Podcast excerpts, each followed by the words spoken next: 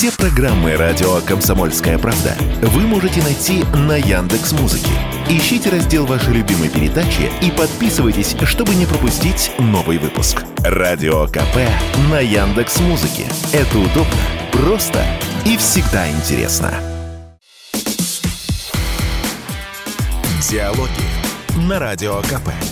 Беседуем с теми, кому есть что сказать. Здравствуйте. Вы слушаете радиостанцию «Комсомольская правда». У микрофона Мария Баченина. Вместе со мной в студии «Комсомольской правды» находится Александр Петрович Гамов, наш политический обозреватель. Всем привет. И помощник Геннадия Григорьевича Онищенко. Да, и как раз сегодня в гостях у нас академик РАН, доктор медицинских наук, заместитель президента Российской академии образования Геннадий Григорьевич Онищенко. Здравствуйте и добро пожаловать. Добрый день, спасибо. Геннадий Григорьевич, если позволите, я первый вопрос сразу задам, но точно, вот э, Александр Петрович мне напомнил, чтобы для слушателей была информация да. первым номером. Да, уважаемые Любой радиослушатели, вопрос. вы можете задать свой вопрос, пользуясь номером 8 967 200 ровно 9702, WhatsApp, Viber, Telegram-канал, все к вашим услугам. А мой вопрос э, Геннадий Григорьевич следующий. Вот до начала летнего детского оздоровительного сезона остается всего Две недели. Две недели. Сколько нынче в России будет открыто детских лагерей? Сколько в них отдохнет э, ребят? А, и как э, вот эти все цифры предстоящего лета выглядят на фоне статистики предыдущих летних периодов? Ну, во-первых, э, не две недели уже, Первые заезды у нас начнутся именно вот летней кампании, потому что оздоровление, к сожалению, в небольших объемах идет круглый год, его надо расширять, но не об этом сейчас речь. Потому что уже где-то 20-25 поедут первые смены на нашем юге. Младшие классы заканчивают школу и идут. Что касается а, общей я прежде всего должен сказать, что президент на это очень серьезное внимание обращает, причем системно. Одно из первых совещаний, которое он проводил в 2009 году пригороде Ленинграда, Санкт-Петербурга вернее, вот, и там он разработал целую программу и поставил задачи, что нам нужно обеспечить не только в летний период отдых детей, но и круглогодично.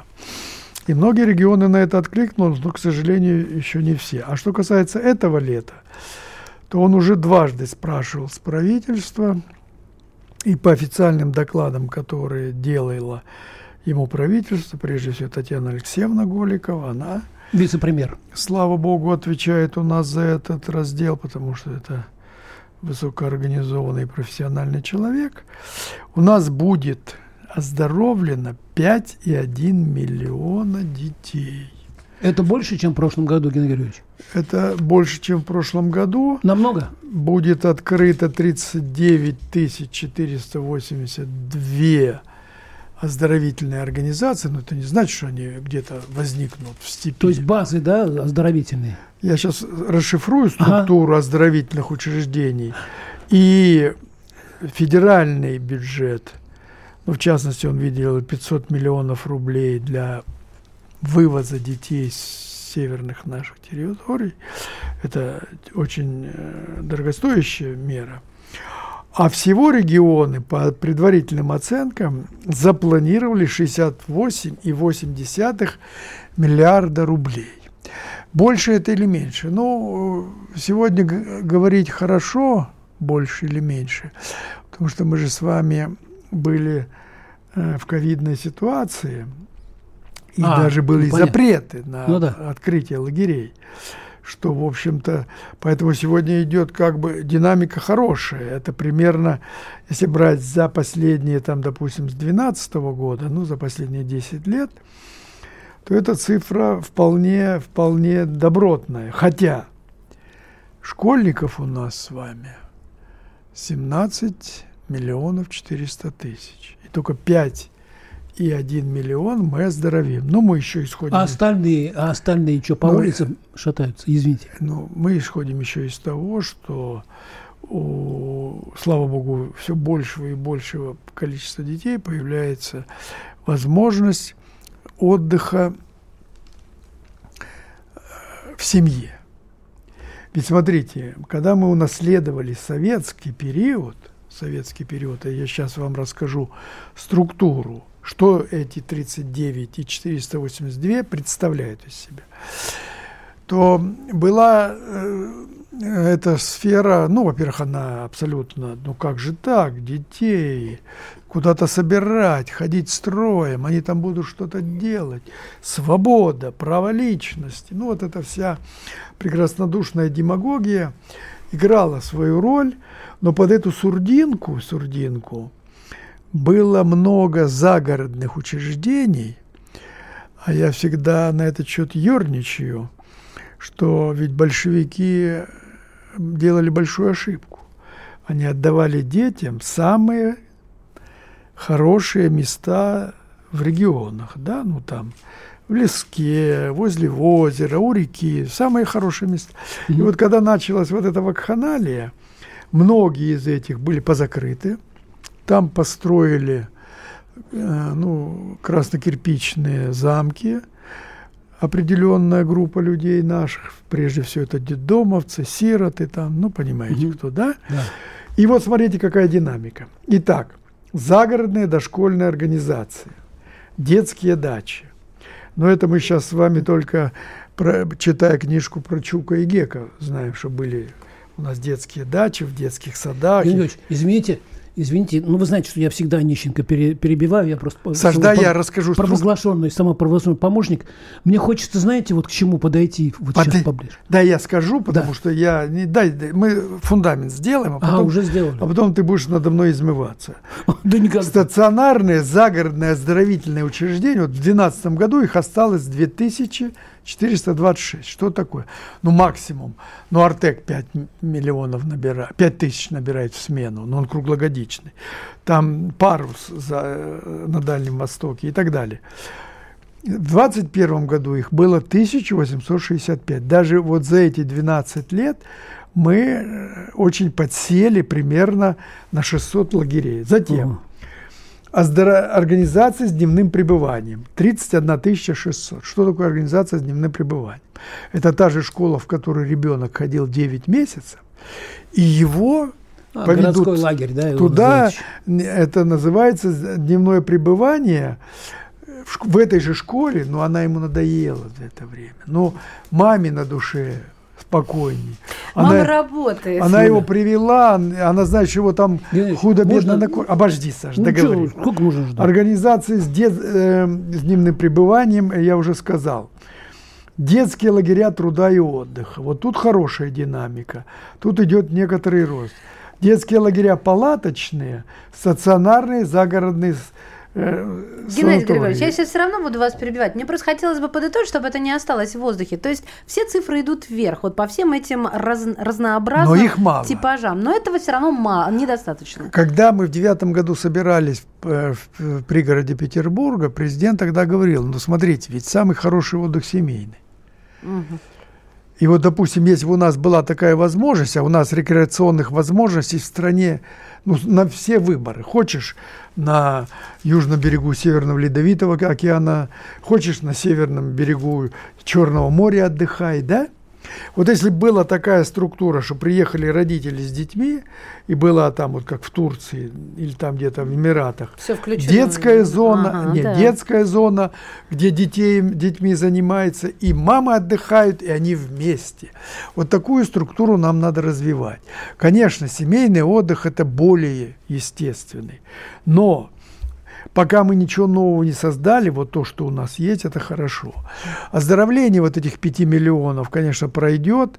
Мы каждый год оценим оздоровительный эффект.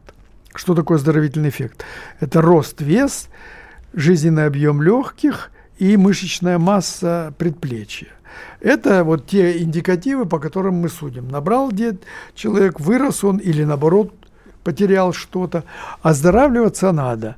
И, конечно, это организованный отдых. А всем, кто нас, возможно, слушает, возможно, я слушаю такую дерзкую мысль высказываю вслух, то не забывайте, если вы детей не отправляете на отдых, и у вас есть возможность с ними отдохнуть, ну плюньте вы на это все, там, на шопинги на какие-то, на показы мод – поедьте с ними и вместе побудьте. Вот это самый оптимальный отдых в семье, угу. когда дети с родителями.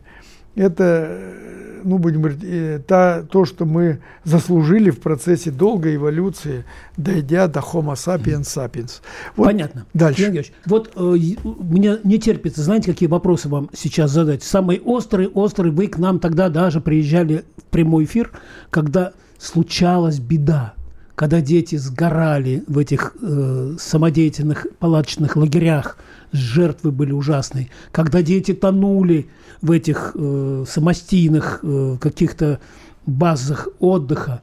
Вот э, чтобы вот этого не повторилось, что должна делать власть, я имею в виду прежде всего местные власти, Министерство образования и ваша академия Э, мы напомним, что Геннадий Георгиевич Онищенко не только академик РАН, он заместитель президента э, Российской Академии Образования. Да, коллеги, я вот прежде чем э, Геннадий Григорьевич начнет отвечать, скажу, что мы сейчас возьмем небольшую паузу. Давайте. И вопрос как раз в качестве интриги будет... Мы подготовимся. Да, подвешен. Александр Коц. Один из лучших военных корреспондентов не только в России, но и во всем мире. Он работал репортером во многих горячих точках. Чечня, Южная Осетия, Косово, Афганистан, Ливия, Сирия, Египет, Ирак, Украина. Каждый четверг в 7 часов вечера по московскому времени слушай на радио «Комсомольская правда» программу «КОЦ. Аналитика с именем». Диалоги на Радио КП. Беседуем с теми, кому есть что сказать. Это радиостанция «Комсомольское право». Да, мы в прямом эфире. У микрофона Мария Баченина. Вместе со мной в студии Александр Петрович Гамов, политический обозреватель «Комсомольской правды». А в гостях мы сегодня принимаем академика РАН, доктора медицинских наук, заместителя президента Российской академии образования Геннадий Григорьевич Онищенко в нашей студии. И Александр Петрович... Да, я очень коротко, коротко. повторю вопрос. Я просто помню, что вот позапрошлом году приезжал к нам Геннадий Онищенко, такой встревоженный, был прямой эфир – когда э, были ужасные совершенно факты, когда дети в лагерях гибли, в пожарах, когда э, тонули, и таких я фактов ус, было. Я услышал. Вот что нужно сделать, чтобы этого не было? Я тоже знаком с этим господином, которого вы назвали, но я его встревоженным никогда не видел, кстати. Я, я вижу всегда, я даже по телефону итак, чувствую, итак, когда я, вы встревожены. Я отвечаю. Да, спасибо. Первое. Каждому из, вот я, несмотря на ваше сопротивление, я же перечислил типы учреждений. Для каждого из этих типов оздоровительных учреждений есть жесткие требования. Прежде всего, санитарные требования, санитарно-эпидемиологические, есть пожарные требования и так далее. У всех надзоров есть свои требования. Это и требования к пищеблокам, и требования к территории. Ну, например, вот мы много сейчас говорим о клещах, что они кусаются, может заболеть. Значит, е, территория всех детских оздоровительных учреждений загородного типа должна быть отработана. Во всей стране? Во всей стране. Отработано, это Отработано, значит то есть произведена дезинсекция, то есть ага. все, никаких там допусков не может быть. Более того, дети ходят в походы, значит, все те маршруты, по которым они ходят, они тоже должны быть обработаны, потому что встреча с клещом, э, с его, он может быть вирусофорный, там заражен вирусами, и при присасывании он может заразить ребенка. Поэтому вот эти требования. Пищеблок – все наши детские загородные учреждения работают на сырье, это полный набор помещений. Начиная от чистки картофеля и до готовых блюд. Холодильное, тепловое оборудование, все это проверяется, все это приводится в порядок. Мало иметь этого, надо иметь подготовленный персонал. А для э, э, сезонного это самое трудное. Ну, хорошего повара кто отдаст, да? Если mm-hmm. в советское время его брали с заводской столовой и вывозили насильно, и он там готовил. А так что? Кто пойдет на три месяца работать? Поэтому это тоже очень серьезно, тем более у нас сейчас в этой, в этой области идет тоже реструктуризация. Многие лагеря раньше принадлежали крупным заводам, да? сейчас они приватизируются. И есть государственные лагеря, их четыре, вот, про которые я говорил, которые круглогодичные. А, ну, ну это большие. большие. Артек, Орленок, да. Парус, четвертый забыла. Не, у нас, э, да, это четыре крупных лагеря. Вот. Сейчас стоит задача в каждой области открыть такой лагерь большой, угу. который бы тоже круглогодично работал. Там и педагогический процесс можно, и оздоровительный осуществлять. Там, течение... извините, вопросы уже есть какие-то? Так, так вот, Саша, да, ага, я договорю. Да. Поэтому это прежде всего. Ни один лагерь не может быть открыт без санкций. О. Без санкций э, санитарного надзора, пожарного надзора. И то, что происходит – ведь в эту область тоже приходят люди, кто-то хочет действительно искренне, может быть, что-то сделать, но он не обученный. Вот это самая главная наша проблема, не случайно я сегодня время, внимание уделяется, это профессиональная подготовка тех людей, которые занимаются образованием, ну, со здравоохранением, пока все в порядке, у нас и готовятся и средние, и высшие медицинские кадры, но вот эти структуры, поэтому санкции есть на это, проверки будут проходить, и если вы внимательно следили за докладом, когда президенту докладывали, он на это обратил внимание, потому что mm. это понятно. Но сказать, что это массовое явление, конечно, нельзя. То есть есть но такие... любого, любого такого рода явления, это, конечно, ЧП. И поэтому надо сегодня сделать все для того, чтобы дети оздоровились, но при этом не потеряли здоровье и, самое главное, не произошли какие-то чрезвычайные ситуации. Какие у нас вопросы, Машенька? Ну, вот как раз спрашивают по поводу э, продолжения нашего разговора, ведь слушатели, они слышат, да, и подхватывают, по поводу эпидемиологической обстановки в непосредственно в лагерях. Ну, вот я и говорю, вот первое, смотрите, мы с вами э, сказали, что сам лагерь должен быть готов.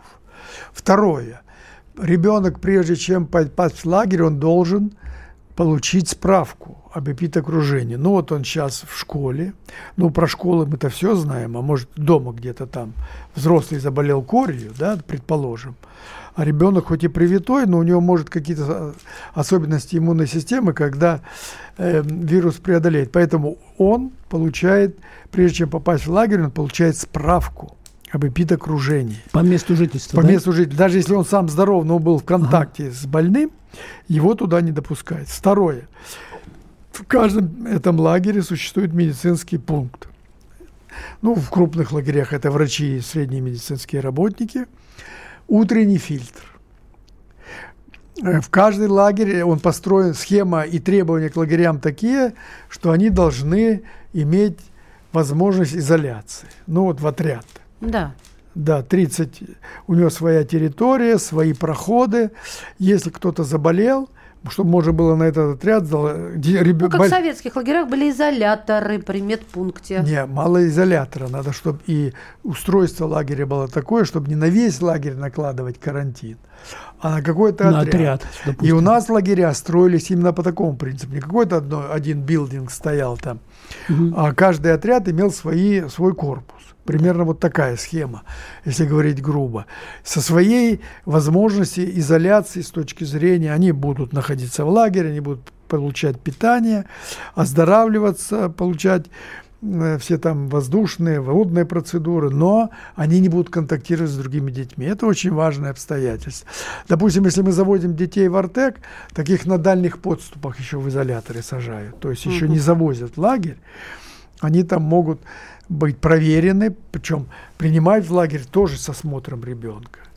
Понимаете, его mm-hmm. осматривают, сыпи нет, никаких ли там заболеваний, температура, воспалительные процессы и так далее. Поэтому это все отработанные схемы, и, как правило, они в подавляющем большинстве срабатывают. А кто за этим должен следить? Роспотребнадзор, Министерство образования? К сожалению, у нас сегодня работает так называемая гильотина – когда всем надзором запретили на полтора года мораторий, не трогать бизнес, пусть он будет. Но я Ну, если считаю, это детские лагеря, какой Саша, бизнес? Саша, да, я договорю.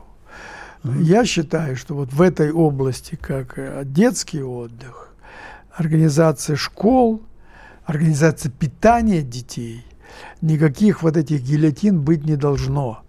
Потому что, с одной стороны, мы говорим о дефиците профессионального персонала. С другой стороны, мы говорим о том, что вот дайте бизнесу расправить плечи. Да пусть он расправляет.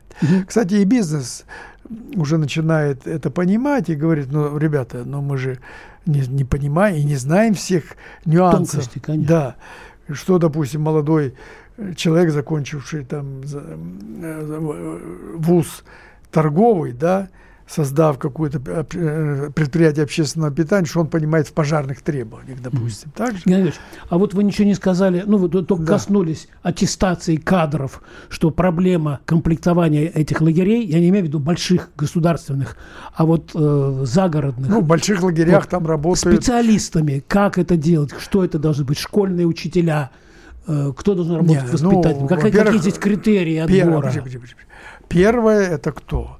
Работники пищеблоков.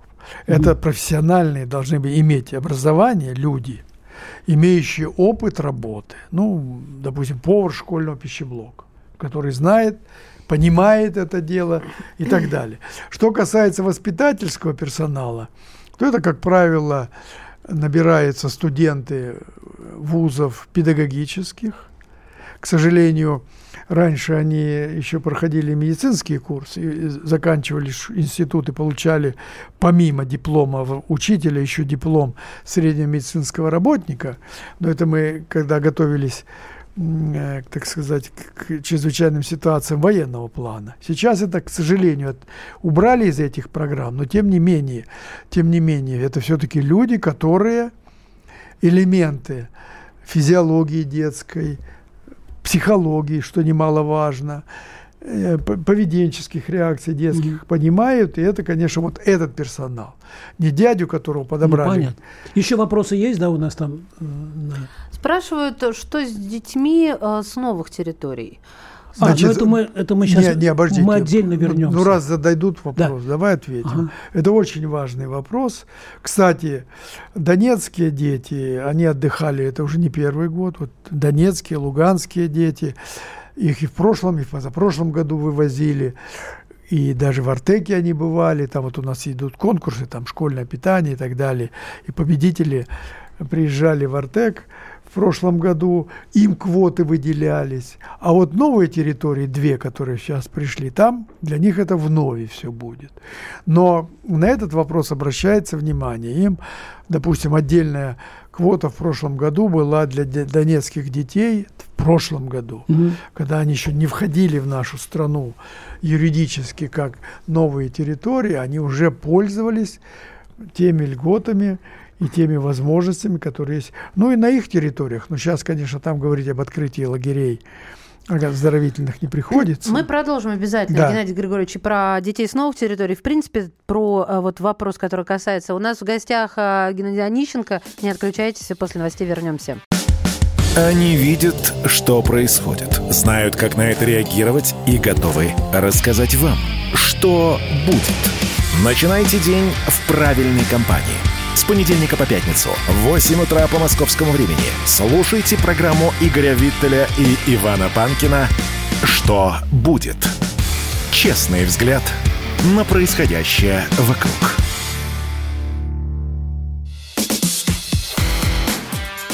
Диалоги на Радио КП. Беседуем с теми, кому есть что сказать.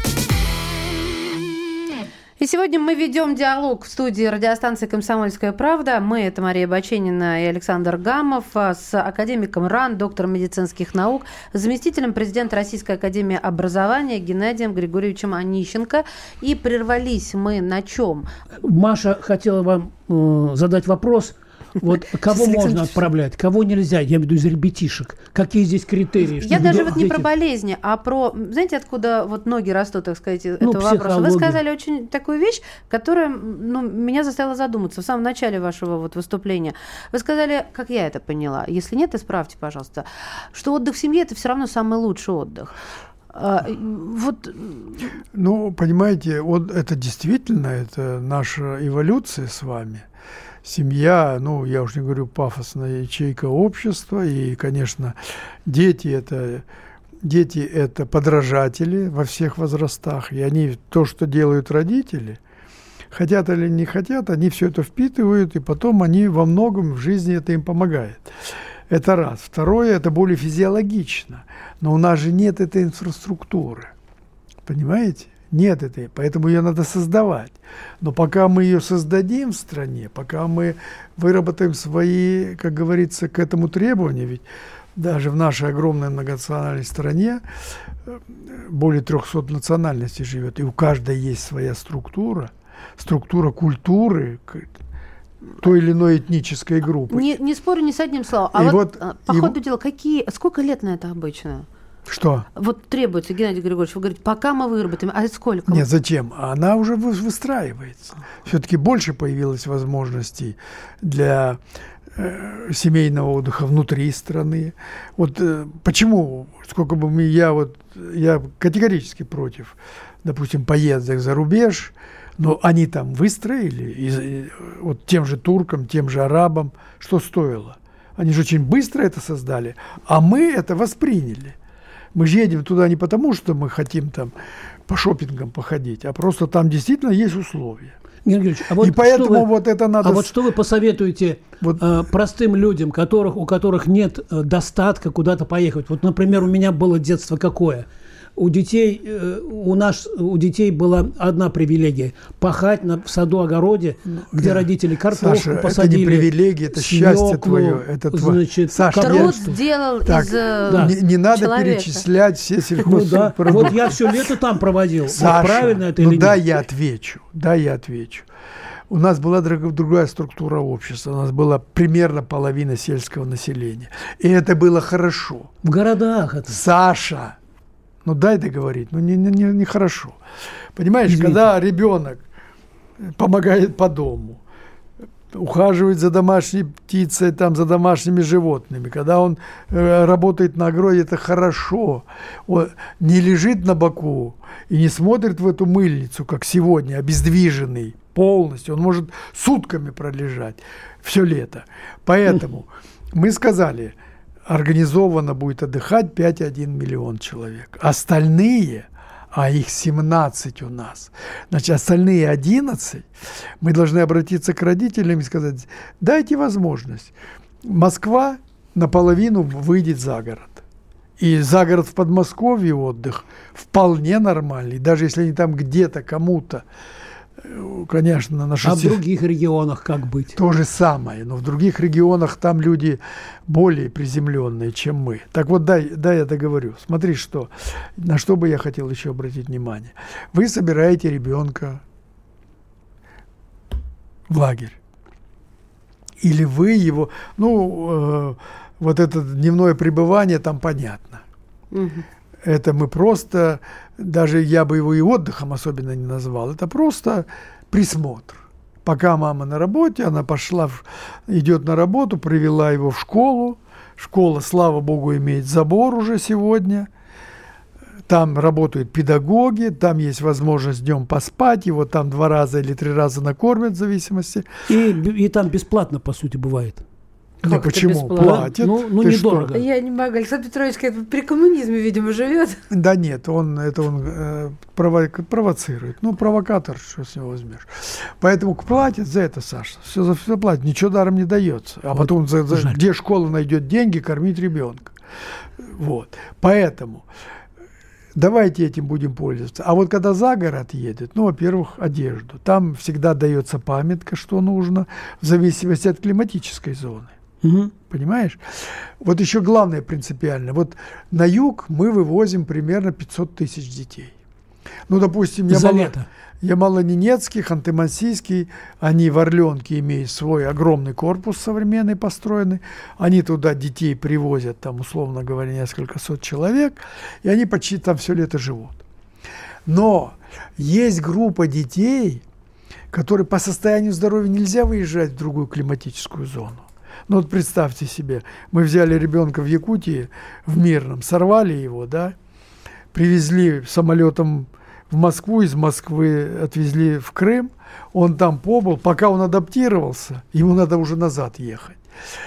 И некоторые, для многих это проходит почти бесследно, а у кого-то кого это невозможно сделать.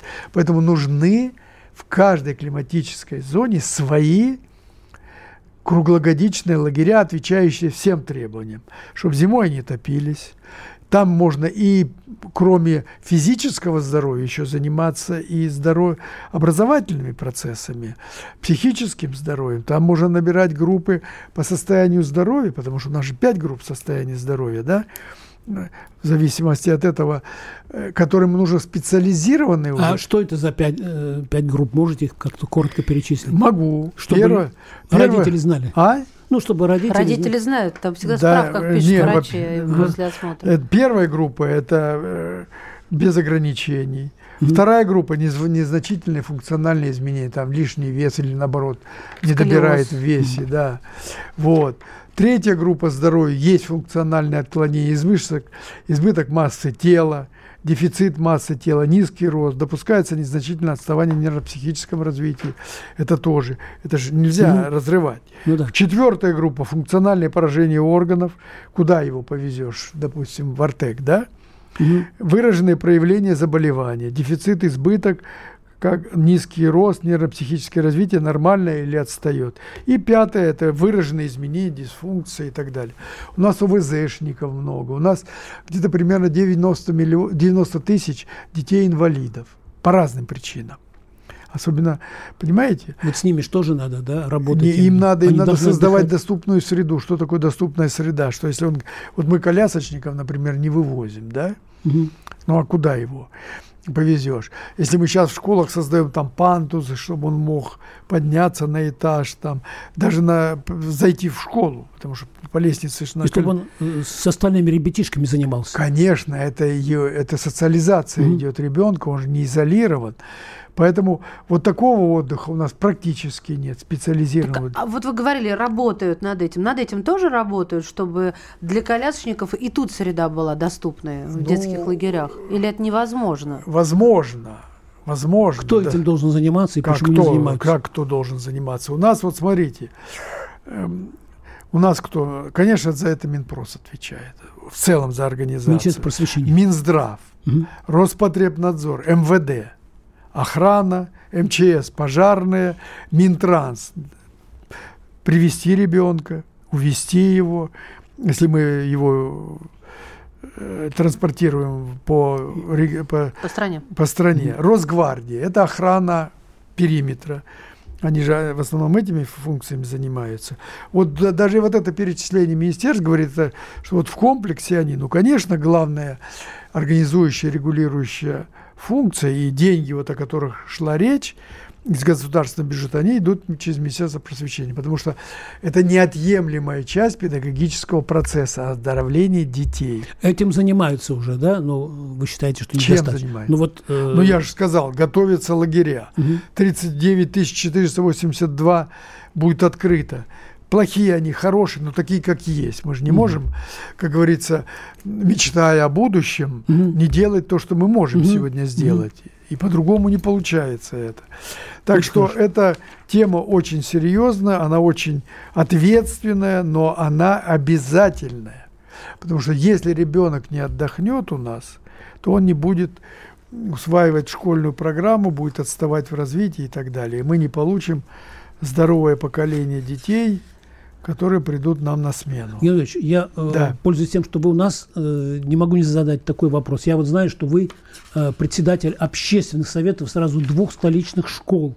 Не общественных советов. А как это называется? Управляющих советов. Управляющих советов, да. да. Скажите, пожалуйста, вот какие там решаются проблемы, вот, как родители в этом участвуют, как местные органы власти, вот трудно вам управлять этим советом. Ну, Саш, Какой толк от этого Саш, Не, управляющий совет это, э, органи... так сказать, структурно, когда мы не отталкиваемся от родителей, потому что угу. родители это очень активные участники в любом процессе. Вот Онищенко как председатель этого совета. Вот Саша, давайте вот. Мы вот не здесь... об Онищенко говорим. Давай. А, мы Управляющий еще... совет это структура, которая сегодня она появилась, она нарабатывает Геннадий опыт, и она очень не нужна. хочу перебивать, мне да. кажется, это важный вопрос, да. и мы его возьмем в следующем э, блоке нашей с вами встречи. А, Геннадий Онищенко у нас в гостях, уважаемые радиослушатели, не теряйтесь.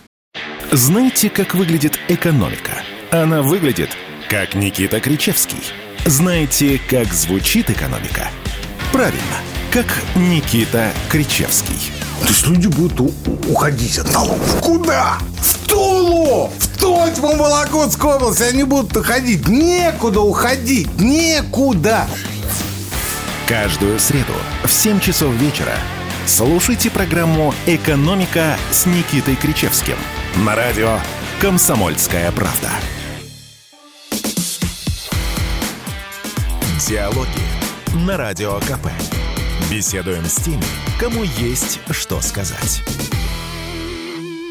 Это прямой эфир у микрофона Мария Баченина. В эфире радиостанции «Комсомольская правда» Александр Петрович Гамов. А в гостях у нас сегодня академик РАН, доктор медицинских наук, заместитель президента Российской академии образования Геннадий Онищенко. Геннадий Григорьевич, еще раз здравствуйте. Уважаемые слушатели, пишите вопросы. А я хочу, с вашего позволения, Геннадий Григорьевич, назвать еще два таких, ну, титула, что ли, или почетных звания. Геннадий Онищенко а, после того, как ушел Иосиф Кобзон, возглавил э, землячество донбассовцев Москвы. Вот, это очень такая авторитетная, почетная должность. И э, два года назад, если я не ошибаюсь, Геннадий Григорьевич Онищенко был присвоен высокое звание Герой труда Донецкой Народной Республики. И у вас очень тесные прямые контакты с этими республиками. И у меня вопрос такой, Геннадий Георгиевич, если мы сегодня говорим о детях. Почему вот, ну, каждый день мы слышим, что обстрелы, прилеты, э, наши новые территории э, Саш, ДНР и ЛНР, и гибнут не только взрослые, но и дети. Все, да. мы, же, мы же перед началом СВО оттуда очень много народу вывезли, и все эти Александр э, взрослые дети я находятся в пансионатах. вопрос, мы да, время теряем. Да, я замолкаю. Ну, первое. Угу. Давайте так, если говорить о вывозили, мы вывозили из прифронтовой полосе, там, где шли активные соприкосновения двух сторон. Вот с той зоны мы вывозили. И вывозили женщин с детьми. Давайте вспомним опыт Великой Отечественной войны. Мы детей вывозили только из блокадного Ленинграда. И мы их вывозили в Среднюю Азию – Просто вот, потому что в других случаях этим не пользуются, потому что есть вообще-то, хотя война – это беспредел в любом случае, но есть международные конвенции. Понимаете? Хотя ждать от Европы что-то внятного, я напомню цифры. У нас, когда мы Великой Отечественной войны э, закончилась, по нашим оценкам, 27 миллионов людей у нас погибло в нашей стране и только 1 миллион 101 тысяча солдат.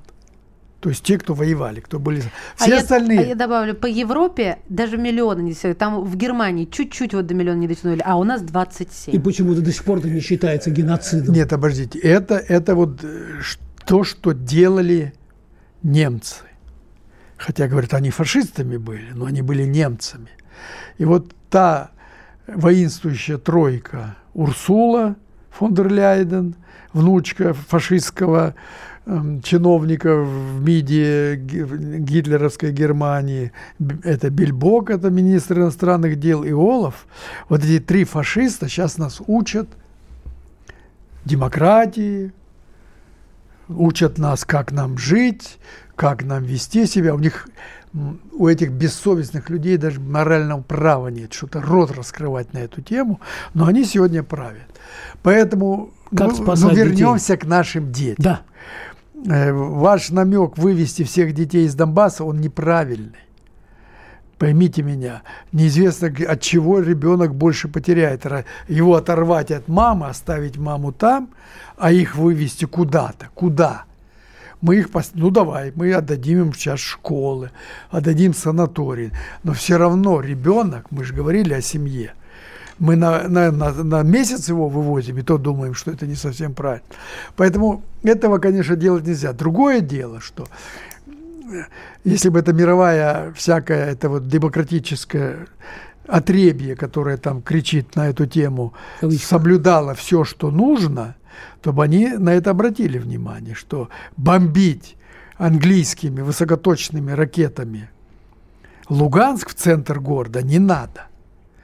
Понимаете? С объединенным ураном. Так да, да не надо не бомбить. Да. В центре города Луганска, Ворошиловграда, там нет военных объектов. Понимаете? А они бомбят, специально это делают. То, что они творили в этом э, Мари... в Жданове, Мариуполе и так далее. Вот о чем нужно говорить. А вывозить детей, ну да, с линии соприкосновения мы детей забрали. Э, поэтому давайте не будем сейчас, вот, у, да, давайте не будем учить тех. Я много раз спрашивала у людей, я по долгу службы сижу в прямом эфире, и с людьми из Донецка разговариваю, из Луганска сегодня говорила.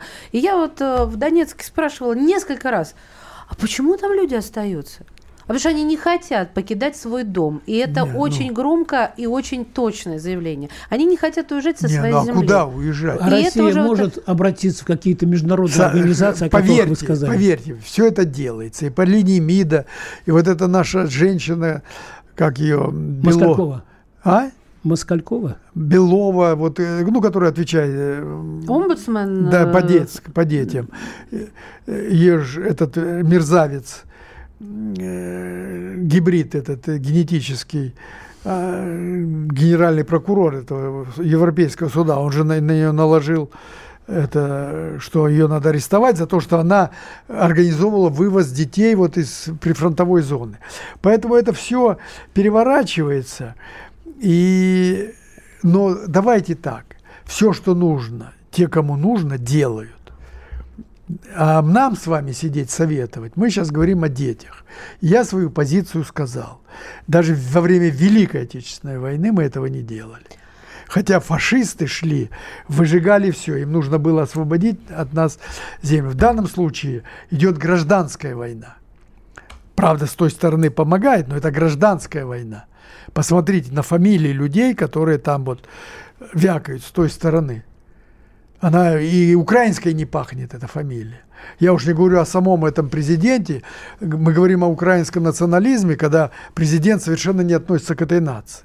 Понимаете, давайте вот тут разграничить. Поэтому это очень сложная тема, и я не хочу в нее погружаться, но то, что моя оценка вот этой фашистующей тройки, которая э, рядится в тогу демократов, она с ними разговаривать нельзя. Понимаете, это люди, которые генетически ненавидят нас. Генетически это не фигура речи, это вот прямолинейно, потому что это действительно так. Сейчас у верхушки стоят внуки и местами уже правнуки. К финалу да, там есть вопрос вопросы. от слушателей есть. Да. Да, давай. Что думает а, Геннадий Григорьевич о новых масштабных эпидемиях а, и связано ли это с био биолабораториями на территории Украины? То есть вот сейчас же и здесь о, о коре слышно, и тут вот только биолаборатории у нас расследование расследование, да, закончилось, э, письма отправились. И э, а, все время чувствуешь, э, что вот-вот где-то вылезет, э, и, и дай бог, чтобы это не было провокацией, но, так, в общем, услышал, вот ваша точка зрения. Услышал. Да. Первое. Э, взаимодействие живых систем, микромира и человека – это закон эволюции. Мы никогда не будем жить чтобы у нас не было каких-то болезней инфекционных. Раньше была чума холера. Сейчас, в силу нашей титанической мобильности, вышли на первый план воздушно-капельные инфекции. Сегодня она возникла где-нибудь на юге Африки, она за считанные часы может привезена быть к нам в страну, я уже не говорю, разведена по всему миру. Поэтому это есть. Мы многому научились и многое делаем, и защищаем. Теперь о биолабораториях была перепалка между э, американцы сначала на Китай, потом Китай, но мы знаем и позицию нашего политического руководства. Это заявление, последнее заявление, когда во время государственного визита Си Цзиньпина Владимир Владимирович принимал заявление, и там было четко написано, первое, американцы, откройте свои наступательные военные программы, вернитесь в Конвенцию по биологическому и токсинному оружию и давайте утвердим механизм контроля, потому что конвенция была принята в 1972 году, она сегодня на добровольных началах работает, все заявили, взяли обязательство, что они делать ничего не будут, но контроля за ней нет. Вот это очень важно. Но даже без этого все равно мы с вами живем в том на нашей планете и знаем о микромире только 7%. Вот 7% микробов вирусов знаем, а вот 93% нам они неизвестны. И что они нам готовят, мы тоже не знаем. Вот. В каждом новом этапе у нас, мы сталкиваемся с новыми вирусами. Мы оспу ликвидировали, сразу на 25 лет стали жить больше, потому что не убивает она оспа, она много забирала жизней. Корь мы тоже практически ликвидировали. Вот вы говорите, сейчас кори много. Да немного ее. Не, не сказала много, вылезет, я сказала. То здесь а, нет, вот корь, корь, у нас есть популяционный иммунитет. Мы кори прививаем ребенка в год, мы прививаем его перед школой, и затем уже вот сейчас э, Почему у нас? Потому что мы живем в окружении наших бывших со соотечественников. Ни в одной из союзных республик не ведется нормальный календарь, кроме Беларуси. Беларусь, как и мы, прививает, берет нашу вакцину. Украина за это забыла уже 20 лет. Там какую-то домохозяйку поставили министром здравоохранения еще при Порошенко. Эта сволочь э, занималась только тем, что она ликвидировала уч- здравоохранение Украины, которое было одной из самых развитых в этом плане, из, когда мы были в одном государстве. Вот. Поэтому там нет этого. И вот нам завозят и пробивает а, это. Вот. Но сказать, что у нас тотальная ситуация с корью, я не могу, и это будет неправильно. Это хорошо, что это прозвучало, тем более из ваших уст, Геннадий Григорьевич. Господа, к сожалению, я вот э, вынуждена сказать, что у нас время закончилось, как бы не хотелось другого. А я хотел сказать... А, Александр Петрович, я хочу сказать только фразу. спасибо, спасибо. Спасибо, Успейте, Ген... Александр Гавов, политический обозреватель, и академик РАН, доктор медицинских наук, зампрезидент Российской академии образования Геннадий Григорьевич Онищенко. Спасибо. Диалоги на Радио КП. Беседуем с теми, кому есть что сказать.